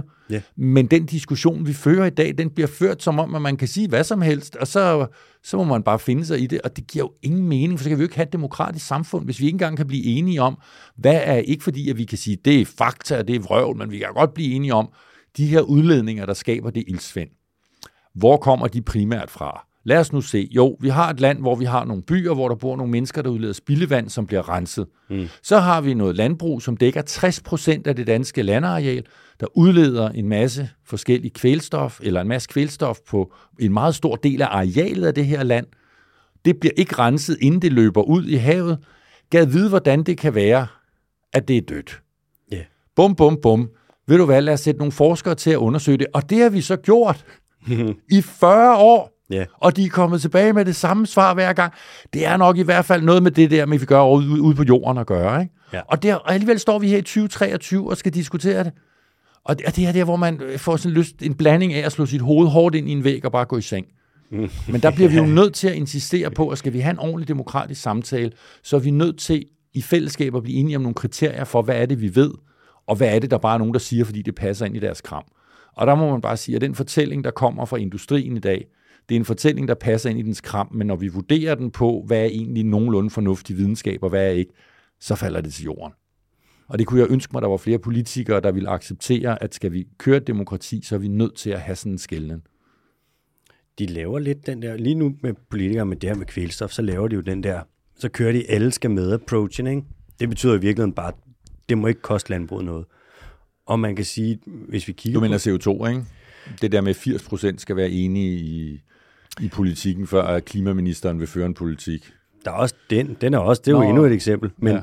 man kan sige, at det her med kvælstof, de vil have, at alle skal være med. Og man kan sige, at det, der er gået galt de sidste 40 år, det er, at man har prøvet at angribe det med frivillighed, frivillige aftaler. Og det er fuldstændig bizart på en eller anden måde, at man kommer og siger, så snart det er landbrug, så siger du, vi vil gerne have, at I stopper med det her, øh, og det vælger I selvfølgelig selv, om I vil gøre, og I skal vide, hvis I stopper med det, og det er jeres valg, så øh, betaler vi også for at stoppe med det. Og det, der findes ingen andre svære eller brancher eller erhverv, hvor man gør det på den måde. Det svarer vidderligt til, at vi to og sagde, vi, du må, det er bedst, hvis du ikke kører 200 km i timen igennem byen. Øh, du kan, det er selvfølgelig op til dig, men øh, hvis du stopper med det, så betaler vi dig også for at stoppe med det. Og det har aldrig virket. Der er aldrig en frivillig aftale med landbruget, der har virket. Og man gør det alligevel, og man fortsætter, og det er fuldstændig sindssygt, at man bliver ved med at købe den. Og så kommer de nu med og siger, at vi skal også lave muslingfarm. Og sådan, ved du hvad der kommer under en muslingfarm? Der kommer ildsvind. Så vi vil kurere ildsvind med ildsvind. Jo, men det er jo lige meget, der kommer ildsvind, for det er der jo allerede. Så kan vi da lige så godt lave muslingsfarm. Nå, altså, er det ikke det? Det er altså, smart. Kan, kan vi, hvis vi alligevel har fucket noget fuldstændig op, så gør det vel ikke noget. Altså, man kan vel ikke fuck noget mere end 100, er der, findes der mere end 100% fuck op? Så, så, det, der, så vi det kan, kan jo godt, lide. bare lægge oveni. Det kan jeg godt lide. Vi har allerede max ud. Ja. Ved du, hvor mange, øh, hvor, sto- hvor store muslingfarme skulle være i Danmark, hvis at de skulle kunne optage alt det kvælstof, der kommer fra landbruget? Nej, nej. Hvor meget de skulle fylde? Altså, jeg kan fortælle dig, at øh, regeringen har ikke regnet på det, for så ville de aldrig turde komme og sige, at vi skulle gøre det med muslingfarm. Muslingfarmene, de skulle fylde en halv million hektar. Kommer jeg fra byen, kan du oversætte det til sådan et tal, jeg forstår? Øh... 5.000 kvadratkilometer, halvanden gang Fyn. Okay, det har jeg sådan lidt fornemmelse af er stort, fordi det tager noget tid at komme over i tog. Ja, forestil dig alle de danske fjorde. Du ved, de der hak, der går ind i landet, ja, som er ja. sådan, hvor der er vand ind. Forestil dig noget, der er større end alle dem til sammen. Og så noget, der aldrig kommer til at ske. Og så har du det areal, som man vil øh, lave muslingfarme ja, på. Ja. Alt ved det er dumt. Det synes jeg lyder som en øh, oplagt løsning, det må jeg sige. Altså, fordi det gør jo, at vi kan udvikle og ikke afvikle dansk landbrug. Så. Mikke, vi skrev, vi skrev et debattenlæg for, øh, ja, det er jo så nogle måneder siden, om præcis det her med, at det er en tynd retorik, der ligesom præger landbrugsdebatten, og det med, at vi bliver ved med at sige, eller at der er nogen, der bliver ved med at sige, at man vil afvikle og ikke udvikle landbruget. Det retarderer debatten, for så kommer vi ikke nogen steder. Men jeg kunne ikke lade være at tænke, både da vi skrev det bagefter, om det egentlig var dig, der ville afvikle landbruget. Ja, nej, det tror jeg altså ikke. Altså, det, jeg kender da, øh, nu har jeg selv altid boet i byen, og derfor er der jo så dem, der synes, at jeg er jo ikke en skid, hold da kæft, men, men nu er det jo sådan, jeg har heller aldrig været kvinde, derfor kan jeg jo godt noget om ligestilling. Mm. Øhm, så nej, jeg vil ikke afvikle noget, men jeg vil rigtig gerne have et landbrug, som jeg kan være stolt af, som fungerer på de økologiske præmisser, der er på det område, hvor det bliver dyrket, og som er et udtryk for respekt og ydmyghed og mådehold over for den natur, som vi er en del af. På den basis kunne jeg rigtig godt tænke, at vi prøvede at finde ud af, hvordan kan vi få fødevarer til alle de mennesker, der er. Og der skal vi jo lige huske på, at der er også rigtig mange mennesker i verden, der ikke har den mad, de skal have, samtidig med, at vi er nogen, der har alt for meget, og faktisk smider en tredjedel af det ud, fordi ja, det koster ingenting. Og uff, Nemt. Ikke? Og, og, og der er masser af muligheder for at udvikle dansk landbrug. Der ligger masser af forslag derude. Der er masser af kloge mennesker, der har tænkt over det her i mange år, som man kunne tage fat i. Men af en eller anden grund, så bliver vi ved med at insistere på, at den eneste måde, man kan kalde det udvikling på, det er, hvis der fortsat er flere svin end mennesker i Danmark. Og, og det er der, hvor jeg, jeg, jeg har så svært ved at forstå det, at vi accepterer det som samfund, for vi taler altså i, i, i forhold til, hvor mange mennesker der er i Danmark, det er en meget, meget lille gruppe af mennesker, der for alvor har en økonomisk interesse i det her. Og alligevel så er det dem, der får lov til at bestemme over alle os andre. og den natur, der er til rådighed for os. Og det, det, det er, ja, det er en kilde til, til evig undren. Jeg synes også, det er en kilde til fascination, og jeg kan ikke lade være med at blive også en lille smule imponeret over, at man kan opretholde noget, der er så dårligt i så lang tid. Det er økonomisk, klimamæssigt, miljømæssigt, dyrevelfærdsmæssigt. Nærmest på alle forskellige parametre, der er det en kæmpe underscoring for Danmark. Og alligevel så opretholder vi det. Og det bliver kun efterhånden, som vi ser, at klimakris, biodiversitetskris osv. accelererer, så bliver det kun en stadig dårligere forretning, fordi den er jo stagneret i sit eget lort. Ikke? Øh, men alligevel, så bliver den ved med at være der. Selv nu, hvor at vi kan se, nu, det koster os et hav. Vores landbrug koster os et hav. Og politikerne, de er sådan, fint, sådan må det være, fordi at det må ikke koste landbruget noget. Jeg er sådan, det er for sindssygt. Det er for sindssygt. Det er det, den, de dygtigste lobbyister, der nogensinde har været i Danmark overhovedet. De sidder der og styrer det. Det er vanvittigt, at de kan. Det er, det er dybt imponerende. Hvis deres sag det var at løse klimakrisen, så lover der mand, så var den løst i morgen. Ja, det er jo det, man håber på nogle gange. Sådan har det også med reklamebyråer. Altså, fordi de er så sindssygt dygtige til at få os til at overforbruge. Mm. Altså, er du sindssygt, hvor sidder der nogle, nogle fantastisk kreative og intelligente mennesker derude, der formår at sælge ting til os, vi ikke har brug for. Tænk, hvis deres energi blev kanaliseret ind i at, at få os til kun at købe det, vi havde brug for. Altså, lige pludselig, så ville det jo, så ville det jo blive, blive det nye sort og være modholden. Ja, ja? ja det er ikke engang det, løgn. Det kunne da være fantastisk. Det er sindssygt. Hvordan tror du, hvis nu vi kigger på... Ej, først vil jeg faktisk gerne lige vende lynhurtigt også dyrevelfærd. Ja. For vi skrev også et, øh, en kronik til politikken tilbage i... Var det februar, vi skrev den? Det tror jeg, det var. Hvor vi kiggede på dyrevelfærden i dansk landbrug, og hvordan står det egentlig til? Øh, og det er, jo, det er jo rimelig lort, kan man sige. Er der sket nogle forbedringer siden det? Man kan sige, at dengang, der var Jakob Jensen, fødevareministeren, han var jo ligesom lige kommet på sin post der. Han skulle lige lande og have de første møder på Akselborg og så videre, men det, havde han, det har han haft nu. Ja. Øhm, er der noget, der har ændret sig? Er der noget, der er blevet bedre siden da? Er der kommet nogle forbedringer i dyrevelfærden i, Dan- i Danmark? Altså, så er de i hvert fald gået min næse forbi, og jeg synes, det er at prøve at følge, følge sådan nogenlunde med. Øhm, så jeg skal ikke kunne afvise, at der er kommet en eller anden inkrementel forbedring et sted med, at der er nogle grise, der har fået 0,8 kvadratmeter mere per, per lemskilo. Mm. Ej, så meget vil de ikke få per hele gris, vil det så være. nej, nej, det vil vælte Øh, men, men generelt nej, så står, så står vi i, i en situation, hvor dyrevelfærden står i, i stampe, fordi man har ligesom plukket de laveste frugter. Mm. Man har gjort det inden for systemet, som samtidig kunne forbedre produktionen, effektiviteten, økonomien. Mm. Så når vi skal forbedre dyrevelfærden fremover, så er det noget, der koster på effektiviteten af produktionen, og det vil sige penge. Og det kommer ikke til at ske. Og det, øh, det vi har fået i Danmark, det er, at vi har fået en ny dyrevelfærdslov i 2020, som jo er, er helt vildt smuk. Altså når man læser formålsparagraferne, man bliver jo rørt ind i, at dyr er, er sansende væsener, står der som noget af det første. Mm. Øh, som er sådan lidt, i virkeligheden lidt mærkeligt, fordi hvem har været i tvivl om det?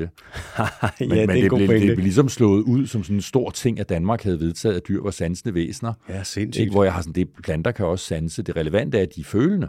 Ja. Det er det, de adskiller sig fra planter. Men, men det ville man ikke have skrevet i loven. Det blev for stærkt. Det kunne medføre for mange forandringer. Men der står de sansende væsener, og de skal behandles under hensyntagen til dem og sådan noget. Ikke? Når vi så ser på praksis i dansk landbrug, hvor at øh, 8-9 øh, eller 80-90 procent af alle de danske æglægger, uanset om de står inden for økologien, eller i buer, eller i lader, de har brud på brystbenet, fordi de er blevet avlet til at være nogle små dyr, der skal lægge sindssygt mange kæmpe store æg. Her snakker vi høns. Høns. Ikke?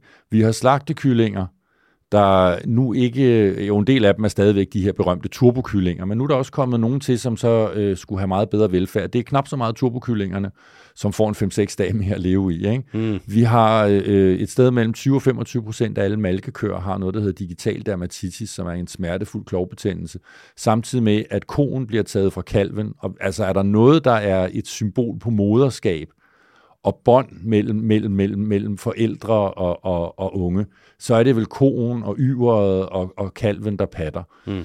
Øh, der bliver den taget, kalven taget fra koen fra inden for det konventionelle øh, 12 timer efter fødsel, inden for det økologiske efter 24 timer. Normalt vil de her dyr gå 6-8 måneder i, i nærheden af deres mor, og i, altså i aftagende grad, men stadigvæk dige. Øh, inden for soproduktionen, så har hvad, vi... Hvad, øh, hvad gør man med kalven der, når man tager dem fra?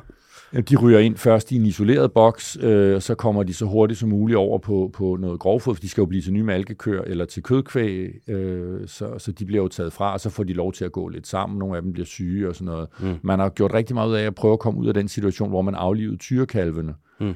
Øh, så dem sender vi på eksport i dag, øh, og så bliver de fede op andre steder. Ryger til Holland, ikke? Jo.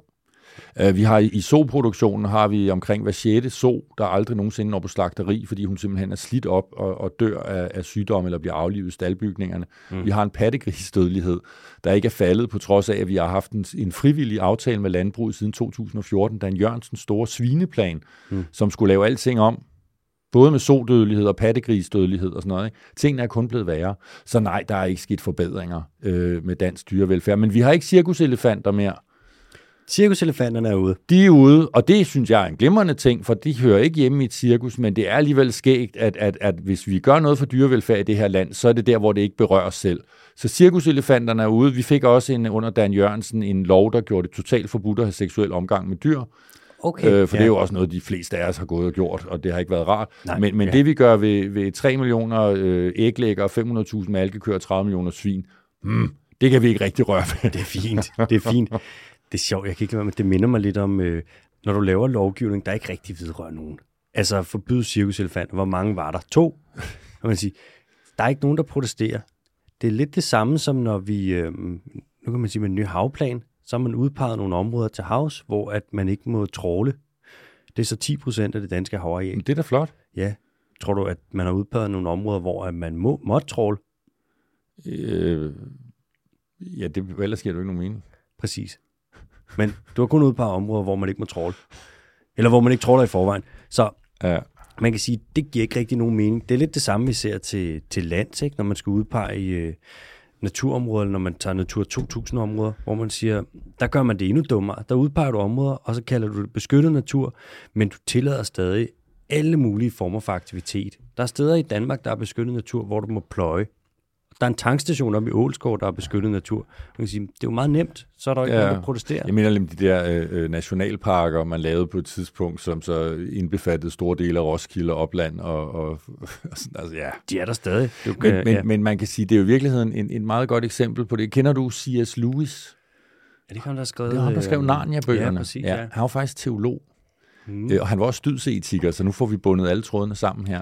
Han var Og han- faktisk rigtig god. Han ja. var rigtig god, han var en meget, meget begavet mand, og han skrev på et tidspunkt, at øh, det nytter ikke, at vi laver love, som vil tvinge onde mænd til at handle godt. Det vi er nødt til at skabe, det er gode mænd, som har lyst til at følge gode love.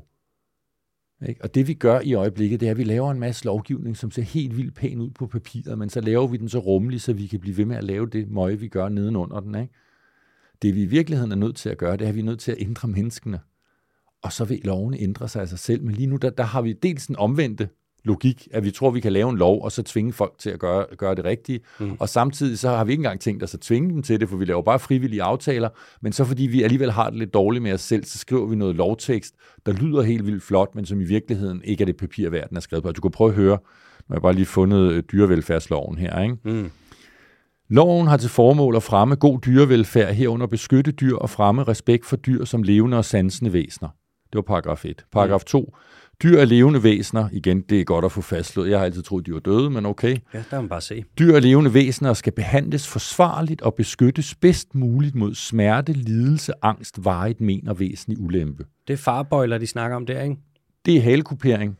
Det er, at langt, langt, langt de fleste danske svin, de bliver rutinemæssigt halekuperet. Uden Det er åbenbart i overensstemmelse med en lov, hvor man skal beskytte dyr bedst muligt mod smerte, lidelse, angst, varigt men og væsentlig ulempe. Og så mener jeg bare, så er den lov jo ikke noget som helst værd. Det er jo lige meget. Men hvis jeg lige må sige en ting. Halekuperingen var allerede ulovlig, før den der lov kom. Ja. Og så kom den der lov, og så er det så blevet dobbelt ulovligt. Og en ulovlighed, to ulovligheder, minus og minus, ikke? Jo, det interessante er jo så, at det er jo ikke juridisk ulovligt, fordi det, man så kan hænge sig op på, det er, at der står lidt længere nede i loven, at det skal være, øh, nu skal jeg lige se, om jeg kan finde den på et sted, det, ah, det er det med dyresex, vi ikke må have. Mm. Øh, nej, altså det, der står, det er, at, at halekupering er ikke tilladt rutinemæssigt, men halekupering må gerne foregå, hvis man har øh, afprøvet alle andre muligheder for at løse problemet. Okay. Og en mulighed for at aflø, af, ikke afløse, og løse øh, problemet, fordi halekupering, årsagen til det er halebidning. Mm. Så man skal finde ud af, hvorfor bider grise hinanden i halerne, og det er der en række årsager til. Det er det, der hedder et multifaktorielt problem. Men, men det, vi, jeg vil påstå, vi ved med nogenlunde sikkerhed, det er, at giver vi dem masser af rodematerialer, masser af plads, mm. så får vi i hvert fald dæmpet problemet alvorligt. Men så siger man, jo, men det kan jo ikke lade sig gøre, fordi det vil kræve nye produktionssystemer, altså vi har dels skal vi bygge staldbygningerne større, øh, så, eller også skal vi have færre grise i dem, så bliver der færre, mindre indtjening, og så kan de systemer, vi har i dag til at føre gylden fra de bokse, de går i, øh, over i gyldetanken, de bliver stoppet af alt det halm, så det kan ikke lade sig gøre. Så vi har prøvet at gøre det, man kan inden for rimelighedens grænser, og derfor må vi godt halekupere. Og på den måde, så er det faktisk, så vidt jeg har kunne forstå på jurister, ikke juridisk ulovligt, det der foregår, hvis man bliver sådan teknisk. Men at det skulle være i lovens ånd på nogen som helst måde, det, det kan jeg simpelthen ikke få til at give mening. Og der må jeg bare sige, at der bor vi i et samfund, som i den grad hykler, at det er et samfund, der tager vare på dyr, mens vi altså i fuldstændig øh, lukker øjnene for de, vil jeg have lov til at sige, groteske overgreb, der foregår hver eneste dag. Vi er jo også et sted, hvis man kigger på landbruget, ikke? hvis man kigger på konventionel svineproduktion, hvis vi behandler dyrene dårligere, øh, så dør de. Hvis vi giver dem en mindre plads, så de, de vil vidderligt dø. Altså, så snakker vi, så vil de stå og overophed, ikke? Det kan ikke lade sig gøre. Ja, nogle gange, når folk siger, hvad med i Kina? Altså, så er de svinene på, i, i fabrikker i højhus, og er du klar over, hvor dårligt de behandler dem? Altså, ja, det er, fordi de behandler dem ligesom vi gør i Danmark. Hvis de behandler dem dårligere, så dør de. Det er en endnu dårligere forretning. Du kan ikke behandle dem dårligere. Og når man siger, at Danmark behandler meget bedre end de andre lande i EU, det er løgn. Altså, der er lande, der behandler dem bedre end Danmark. Sverige og Holland, for eksempel. Der får de mere plads, ikke? Øh, der er lande, hvor man ikke rutinemæssigt klipper klunker og hæler af alle smågris. Men vi i Danmark, hvis vi gav dem bare en kubik, en kvadratcentimeter mindre plads, så ville det være ulovligt i forhold til EU-lovgivning. Vi lever lige præcis op til den lovgivning, EU har sat, og ikke et gram eller en millimeter mere. Altså, Nej. vi kan ikke, hvis vi gør det mere dårligere, så er det ulovligt, og at dyrene dør. Vi har presset den så meget til grænsen, vi overhovedet kan.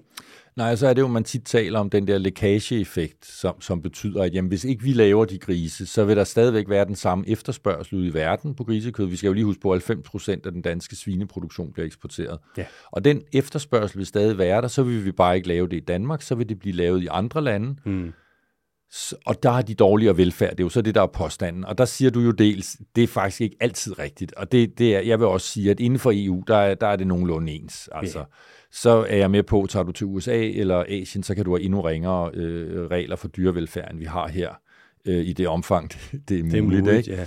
Men, men i virkeligheden, og den, og den er i øvrigt blevet afvist af økonomiske vismænd flere gange, som siger, jamen det er jo ikke fuldstændigt et, en til en, den her lækageeffekt. Det er rigtigt, at der vil så rykke noget af produktionen fra Danmark andre steder hen, men det er ikke 100% af produktionen. Og så kan de slås om, om det er, det er 40, 50, 60 eller 70 procent af produktionen, men det vil gøre en forskel. Mm. Og det andet, der jeg siger, det er så der, hvor man som etiker tænker, det er faktisk også lidt vigtigt, mm. det er, at nu er det jo ikke sådan, at fordi at nogle andre gør noget, der er meget forkert, så, så er det en rigtig god måde for dig at få dem til at stoppe med det på, ved at du gør det samme, bare en lille bit smule mindre forkert. Altså, det er virkelig en mærkelig logik, ikke? Øh, hvor man må sige, nej, hvad er målet for dine handlinger? Det skal jo være, at du, det omfang, du kan prøve at gøre det rigtige, og med, med det, vi kunne kalde legitime midler, altså demokratiske midler, prøve at overbevise om, at de skal gå samme vej som dig, fordi det er faktisk det, du mener er det rigtige. Men der har vi ligesom fået vendt tingene på hovedet, og nu er det altså blevet sådan, at vi har sådan en konkurrence om, hvem kan være lige en my bedre, end dem, de andre. For kan vi bare det, så kan vi gå ud og sige, at vi er verdensmestre i et eller andet. Og, og det synes jeg er meget mærkeligt, fordi at, at etisk set, så, så tror jeg faktisk, det handler om at stå til ansvar for sig selv, og det man gør. Og, og samtidig med, at landbruget jo ikke synes, at det er svært at sætte tal på den der lækageeffekt. Altså den er altid 100 procent, hvis ikke vi gør det her, 150, så gør de det et andet 150 sted. 150 minimum. Hvorfor sætter vi så ikke tal på, hvad kunne der ske, hvis et land som Danmark, som jo er vidt berømt og berygtet for sin svineproduktion, gik ud og sagde til de andre lande i verden, nu skal vi høre, vi har faktisk tænkt over det, vi har sat en masse forskere til at se, hvor der var ildsvind og dyrevelfærd, og nu skal I høre, der er også noget etik.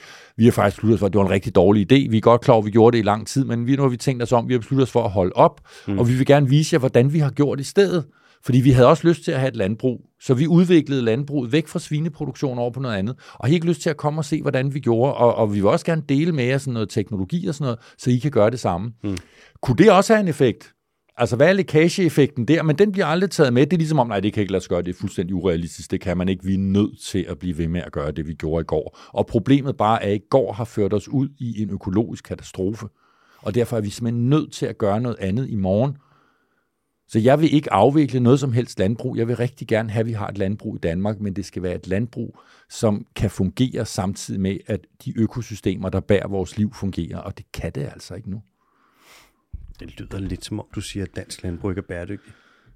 Ja, og det, at det, mener, det er jo ikke, fordi det er kun, det er jo ikke sådan, at så bare komme ind til byerne og leve som os, fordi vi er helt vildt bæredygtige. Der er jo problemer alle mulige steder, men nu har vi, nu har vi så diskuteret landbrug i dag, men, men der er der også en masse ting i, i en bykultur, der, der ikke fungerer bæredygtigt, og et overforbrug øh, af, af, af dimser og dutter og tøj og, og så mange andre ting, som vi også skal se på. Mm. Fordi det her med klima og biodiversitet, hvis vi bare tager de to, det er jo ikke bare et aspekt af vores tilværelse, som er kørt af sporet, og nu skal vi bare rette op på det, så kan vi jo ikke fortsætte. Mm. Det er jo alle aspekter af vores tilværelse. Det er jo også derfor, når så politikerne stiller sig op og siger, at ah, vi har lavet sådan en grøn reform, og nu skal vi lige huske, at vi skal have økonomisk vækst, og så får vi råd til den grønne reform. Det vi skal have, det er, at vi skal have en grøn transformation af den menneskelige civilisation. Og det er et ekstremt stort projekt. Det er så stort, jeg kan slet ikke overskue det. Jeg ved ikke engang, hvor jeg skal gå i gang.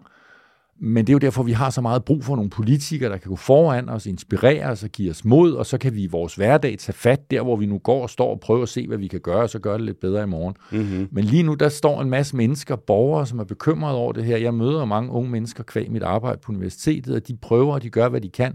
Og det, de oplever ovenfra, fra deres ledere, fra det politiske system, det er sådan en blanding af hån, latterliggørelse, ligegyldighed, kynisme, og så hvis det svinger sig rigtig højt, ja, så går statsministeren med i en klimamarsch, arrangeret mod hendes egen regerings klimapolitik, mm-hmm. for det var sgu da et godt Instagram-shot, det der, ikke?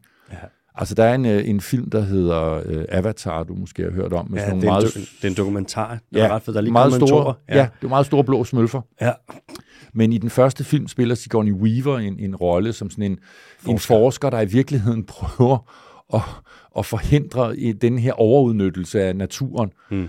Og, og, og det går ikke særlig godt, og de kører bare hen over hende. Og på et tidspunkt, så siger hun om de her ledere, der ruller hen over hende, og hendes forsøg på at stoppe, hvad hun kan se af en økologisk katastrofe, siger hun, they are pissing on us, and they don't even have the courtesy of calling it rain. og det er for mig at se et meget, meget præcist billede på den nuværende politiske situation i det her land. Ja, man kan sige, hvis at de politikerne var så grønne, som de sagde, de var, så ville der ikke være noget problem. Også det med sådan, der ligger noget, det er rigtigt, der er en, det er en ekstrem hån at sige, at vi er et grønt forgangsland, mens det vi prøver at specialisere os i, det er at blive gode til at gøre dårlige ting, i stedet for bare at gøre noget godt. Ja. Ja, det er ligesom om, vi har fundet ud af, at hvis vi bare er en lille bit smule mindre slemme mm. end nogle andre et eller andet sted, så er vi gode. Men det sjove er, det er vi jo ikke. Altså, vi er jo ikke bedre end de andre. Vi, og vi siger det jo igen og igen med dansk landbrug, det med sådan, prøv det er lige en my mere klimavenligt, hvor at, der har vi virkelig skudt os selv i foden ved at være så sindssygt glade for regnskovssøjer. Vi er jo det land i Europa, der bruger mest regnskovssøjer per kilo kød produceret, bortset fra Grækenland. Der kan man sige, at de kan ikke dyrke særlig meget, vel hele lortet brænder jo dernede. Så der kan man sige, der har vi skudt os i foden for regnskovssøjer. Det er sygt dårligt for klimaet. Så selv hvis vi tog stalle, der var, lad os sige, lige så i går så en klimavenlig indrettet som en masse andre lande, så alene på grund af det foder, vi bruger, så er vi faktisk tabt. Og det er også det, hvor man kan sige, lækage, fucking bring it, man. Altså om så lækagen ja. er på 102% eller 103% så vil det faktisk stadig være en klimagevinst, fordi vi er så dårlige. Mm. Og også fordi sådan, det koster os et hav. Havet er sindssygt godt til at optage CO2. Det regner man jo ikke med ind i det danske køds klimaaftryk. Hvis man gjorde det, så ville det virkelig se dårligt ud. Ja. Jo, og så kan man sige, at så det her med at lave klimavenlige stalle, det er jo også meget fint, bortset fra, at det betyder typisk, at du skal komme dyrene ind i et endnu mere lukket system. Jamen, og der må vi bare sige, at mit syn på, på dyrevelfærd, det ved jeg godt, det kan lyde naivt, men, men jeg har sådan en forestilling om, at det er godt for dyr at være udenfor en gang imellem. Okay, så det er godt, når de ikke bliver behandlet dårligt?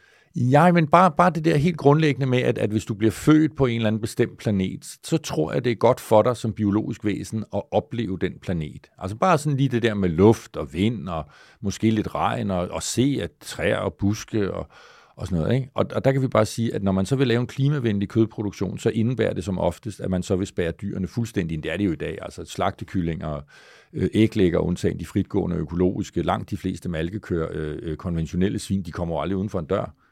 Altså, de ved ikke, hvor de er overhovedet. De ser aldrig andet end denne lukkede staldbygning. Skal du ind og besøge en konventionel svineproduktion, så skal du have sådan en plastikdragt på og, og sådan noget, for ikke at bære smitte derind, så afsondret er de fra virkeligheden. Man kan faktisk sige, at det eneste gode, vi kan sige om det, det er sgu da, at det er meget godt, deres liv er så korte.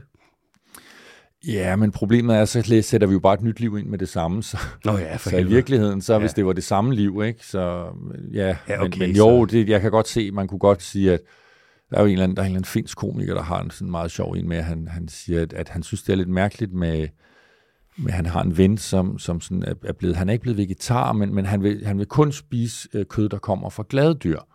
Og så siger han, men det er da sådan lidt underligt at gå rundt på marken og sige, hvem er gladest? Det er den der, og den ser helt vildt glad så skyder vi den. Ja. Altså skulle man ikke spise dem, der var ked af det i stedet for, ikke? Ja, det er på ingen. Men, men problemet er så selvfølgelig, at det, der sker i øjeblikket, det er, at vi har nogle dyr, der for mig at se, ud fra mit syn på, hvad dyrevelfærd er, dyreetik, har det virkelig elendigt. Og så slår vi dem ihjel, og så sætter vi straks et nyt dyr ind, der så får fuldstændig samme oplevelse. Og den, øh, der er det, den her konstante udskiftning, og så alt efter, hvad det er for en, øh, en art, vi taler om, så, så kan det vare fra, fra øh, et eller andet 40-42 dage til en, en øh, med malkekør måske 4-4,5 år. Hmm. Og det er det.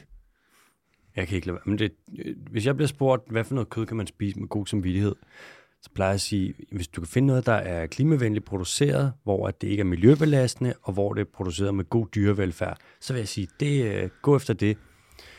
Øh, men det findes ikke. Der findes ikke klimavenligt kød. Og, og, og så skal du stadigvæk slå dyret ihjel. Ja, også og, det. Og, og, og så kan man selvfølgelig sige, at det er jo ikke så meget en velfærdsdiskussion mere. Altså, den handler mere om, hvordan har dyret det, mens det lever. Ja. Og så dyrets død er selvfølgelig velfærdsrelevant i forhold til, hvordan slår du det ihjel. Hmm. Men at det dør, det synes jeg jo også er etisk relevant. At jeg har et, et følende, sansende væsen, der ligesom mig øh, er havnet her midt i en eller anden tilværelse, og der er et eller andet mål tid til lige at nå at gøre sig nogle erfaringer og, og mærke efter, om det var rart eller skidt. Hmm. Og så går jeg hen og korter den erfaring af, fordi jeg vil gerne have noget at spise. Og det synes jeg faktisk er helt okay, hvis alternativet var, at jeg ikke kunne gøre mig flere erfaringer. Altså det var nødvendigt for at overleve. Så kan jeg næsten se det som en slags selvforsvar. Hmm. Ja, Men, men, det er men, og det er jeg med på, at hvis du sidder oppe på indlandsisen, så kan det godt være meget besværligt at leve som veganer. Ja. Men, men det er det altså hverken i Tarm eller Tostrup, det må vi sige. Nej, der er supermarkeder.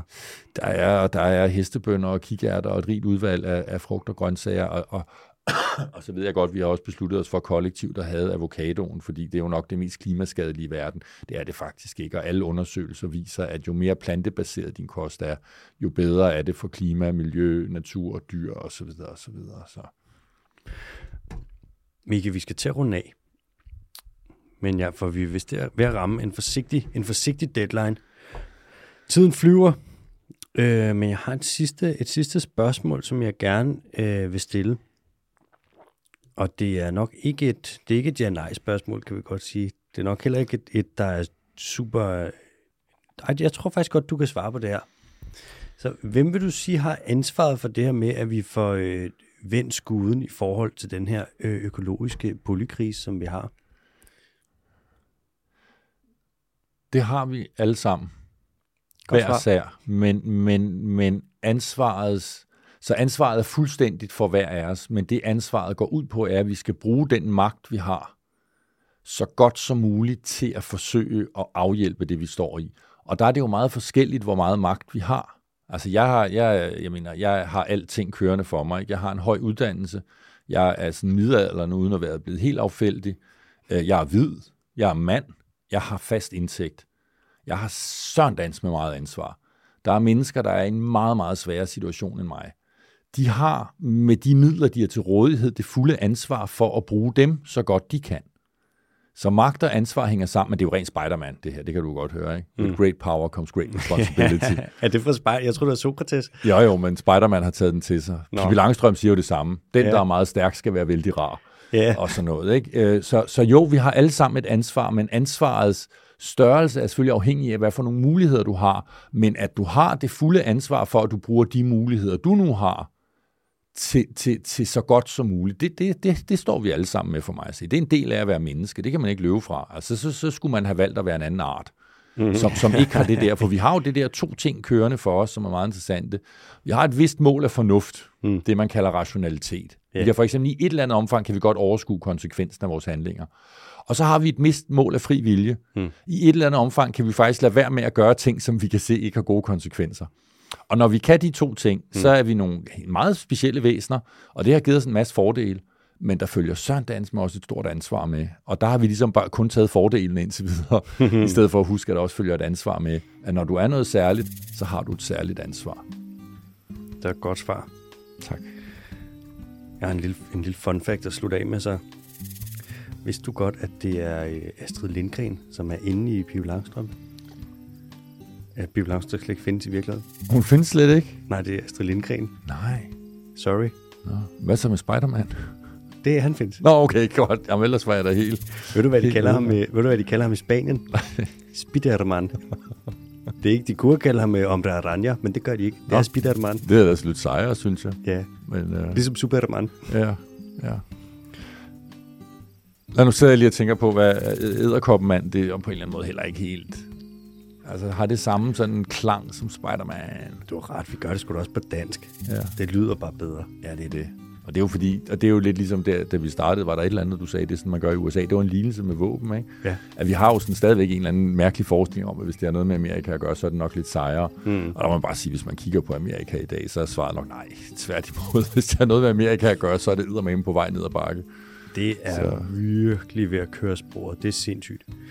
Det er et helt andet afsnit. Ja, det er, det er tredje afsnit, hvor vi skal tale om Amerika, Ja. et land på vej ud i mørket, eller A Glitch in the Matrix. ja, og så snakker vi kun i lignelser hele afsnittet. præcis. Mikke, tak fordi du ville være med. Tak fordi jeg måtte komme. En fornøjelse. Selvfølgelig.